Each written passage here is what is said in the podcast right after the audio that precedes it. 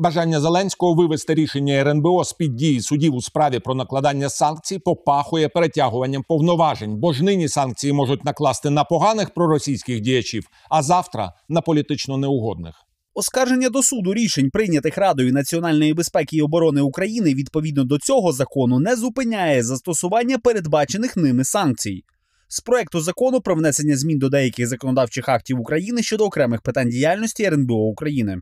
Підводні камені теперішнього політичного моменту аналізуватиме український політик і дипломат Роман Безсмертний.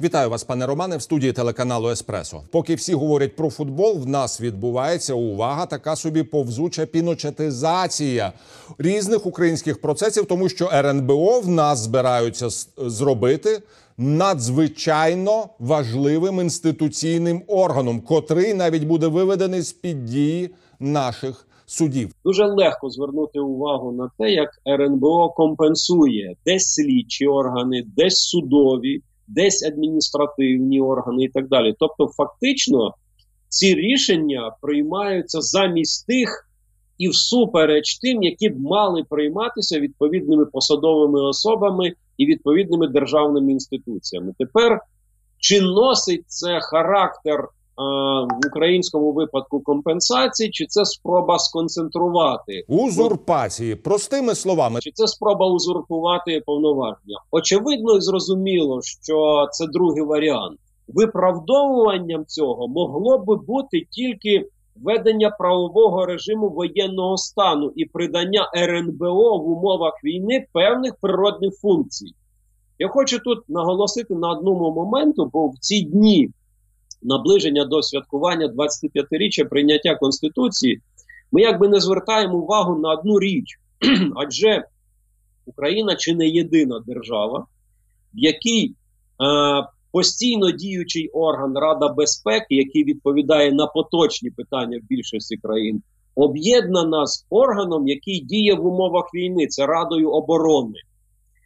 Власне, чому я е, це питання зараз пропоную, скажімо, згадати? Бо під час прийняття конституції Рада безпеки об'єднана була з Радою оборони. Не випадково вона в Україні називається РНБО Рада національної безпеки і оборони України. Але Конституція приписала цьому органу стратегічні напрямки, а не тактичні повсякденні, які стосуються повноважень інших абсолютно інститутів влади. Ні, я просто завжди вважав, що в нас є вже чітко визначений певний державний устрій. В нас є конституція, в нас є система судочинства, яка це все діло регулює. Тут в нас з'являється орган, який в стані, наприклад, там завтра чи післязавтра накласти санкції на вас, Романе Петровичу, чи на мене. Чому українське суспільство так в'яло на це реагує? зазвичай воно не відокремлює а, цих речей, бо це не стосується кожного особисто. І немає цього розуміння, що завтра прийдуть до тебе.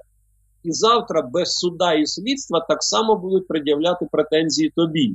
Адже а, законодавство України, Конституція України чітко визначає порядок переслідування, ведення слідства, прийняття рішення щодо покарання реалізації покарання по відношенню до фізичних осіб. З моєї точки зору, це просто е, президент Зеленський прикриває свої хотілки механізмом РНБО. А в цьому зацікавлена і сама система Ради національної безпеки і оборони, тому що люди, які там працюють, вони розуміють провали в цілих секторах і вони намагаються аргументувати цю позицію президента. Але це дуже небезпечна річ, тому що це означає, що вище політичне керівництво наступає на конституцію України. Пане Романе, а чого наше вище політичне керівництво пробудилося аж раптом в червні 21-го року? Якось воно їхало, їхало, їхало. А тут напередодні візиту Зеленського до Вашингтона різко зріс е, відсоток енергії в подібних ну, рішеннях? Перше, що треба абсолютно чітко сказати, е, візит не підготовлений, він не готовий, і підготовка до цього візиту ведеться так, як мертвий дише. Даруйте за те, що я сказав, тому що тут очевидно, що навіть по дискусії видно, що немає ні предмету, ні змісту цієї поїздки з точки зору, скажімо, нашого українського політичного керівництва вищого. Це перший момент. Тепер чому от власне зараз вибухнули ці речі? Справа в тому, що зазвичай при підході до Рубікону середини повноважень президента виникає цілий ряд от таких речей, як, скажімо, Рада регіонів, е, як е, речі, які намагаються створити центр впливу. Все це дихання, наближення виборчої кампанії. Це означає, що вже зараз і Зеленський, і оточення вибудовують платформу для підготовки до виборчої кампанії. І Це чітко дуже проглядається. Президентської, парламентської. і президентської, і парламентської. І це, е, от, це дуже добре видно, коли е, перше починається бій за столицю. Він відновлено зараз. Друге, скликаються інституції, подібні до Ради регіонів, для того, щоб спрацювати з місцевим самоврядуванням, міськими головами, головами облрайдержадміністрацій. Третє це визначення аналітичного центру, який би тримав в управлінні весь процес. І це Рада національної безпеки і оборони. Але в мене питання: а вони взагалі збираються відповідати на такі трагічні речі, як війна, коронавірус, нові зараз штами, які з'являються, з якими не знають не, те, що, робити в Україні. Україна ще толком не може визначити, що це штам. Не, в нас немає тестів на це. Я вже не кажу, не кажу, що ми не завершили попередні етапи. Наступне енергетична криза, економічна криза і так далі. Пане Романе, ви мене надзвичайно сильно занепокоїли тим, що підтвердили інформацію про наближення, можливо, дострокових президентських чи парламентських виборів. Наскільки я розумію, партія влади, порадившись з певними соціологами чи якимись там статистичними службами, з'ясували так, що якщо їм вигравати вибори, то це треба робити якнайскорше, поки не почалася пекельна осінь з відповідними платіжками енергетичною, комунальною і рештою криз. Я правильно розумію ситуацію? Безумовно, зараз вже очевидно, що банкова намагається закинути такі пробні шари в царині наближення виборів, причому і президентських, і парламентських. Це перше і друге, це спроби чергове коригувати зміст конституції. І от зараз е, постійно, постійно йде таке от, е, кидання каміння на воду і пускання оцих кіл по воді.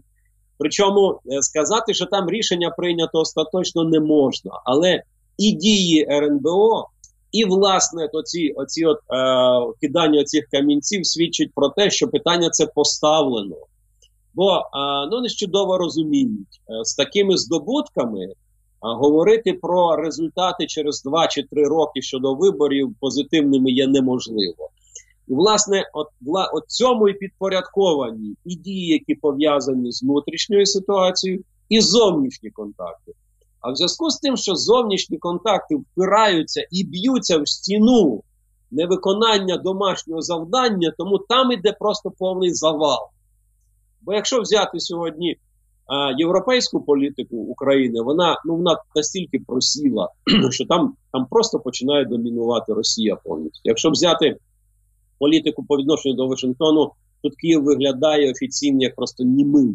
Він не знає, що і як говорити. Стосунки зайшли просто в тупикову фазу. Мене просто надзвичайно шокувала ситуація. Йдеться про те, що президент Байден повторив оцю от путінську мантру про невідворотність, так би мовити, мінських домовленостей і так далі. А це означає, що можливо не допрацювала українська сторона. Це наслідок того, що на технологічному рівні між е, Києвом і Вашингтоном робота не ведеться. А, бо це говорить про те, що десь на а, вищому рівні а, Вашингтон самостійно починає а, видавати ці формулювання в залежності не від стосунків Вашингтон-Київ, а в залежності від стосунків Вашингтон-Москва, Вашингтон-Париж, Вашингтон-Берлін. Це дуже небезпечна річ. Насправді, оцей е, провал із е, Північним потоком 2 це було вже свідчення того, що України в цьому комплексі, в цьому клубку проблеми інтересів вже немає. І вона використовується в діалозі Байден-Путін, Байден-Меркель, Байден-Макрон. Або як аргумент за, або аргумент проти. Наголошую, не як навіть не як об'єкт, а як аргумент за чи проти. Зверніть увагу, от як буквально вчора з'явилася меседж з Берліна. Ми не збираємося перехоплювати всі об'єми транспортування газу через північний потік для того, щоб обезкровити український бюджет. Тобто, зверніть увагу, Київ склав уже руки, вже очікував на те, що кінець, і тут Берлін з власною ініціативою викидає тезу. Ні, ми все-таки говоримо. Чому це робить Берлін? Тому що готується візит канцлера до Вашингтона так само. І ведеться артпідготовка.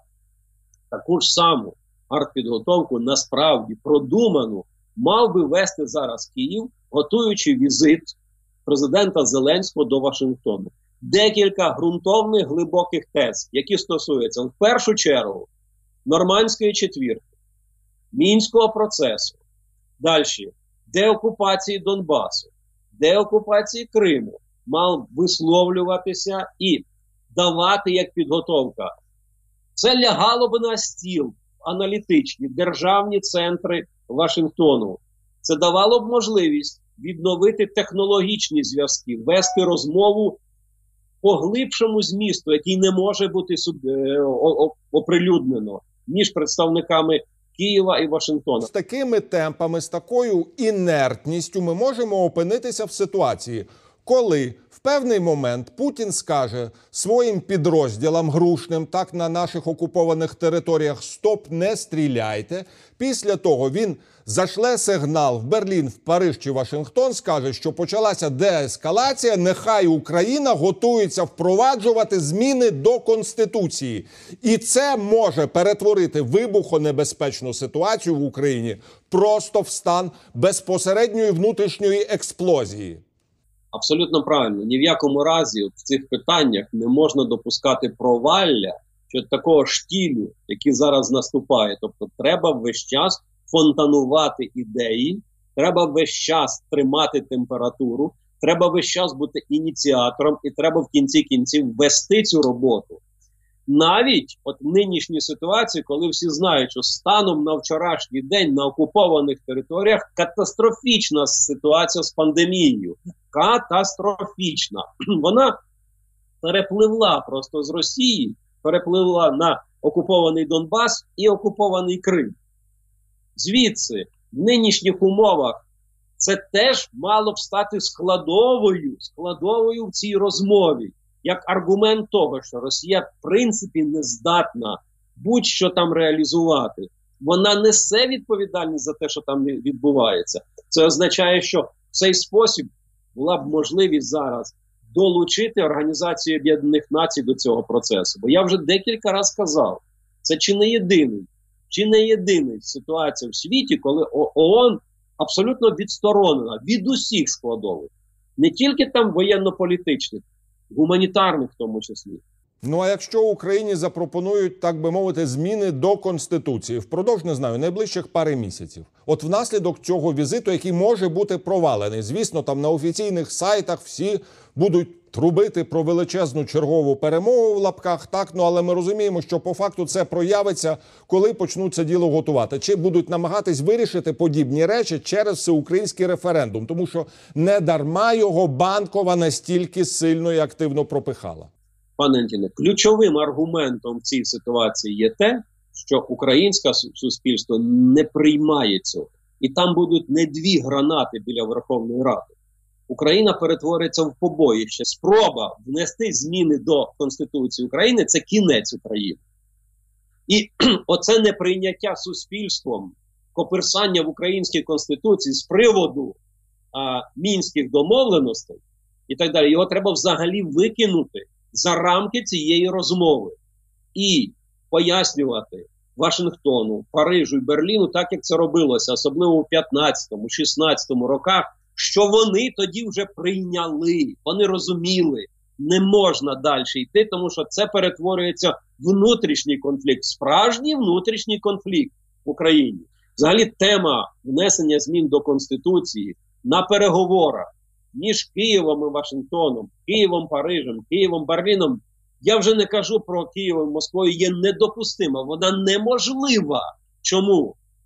Тому що вам будь-який конституціоналіст скаже, це справа українського народу. Конституція чітко визначає, народ як суверен не може ніяка іноземна держава, ніяка частина громадян України, території і так далі вимагати чи здійснювати внесення змін, чи тиснути на необхідність внесення змін до Конституції.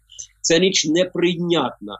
Я весь час на цьому наголошую, тому що станом на кінець 2015 року питання це було знято з порядку денного Нормандії, мінського переговорного процесу. Про це вже не говорили ні в Вашингтоні, ні в Парижі, ні в Берліні.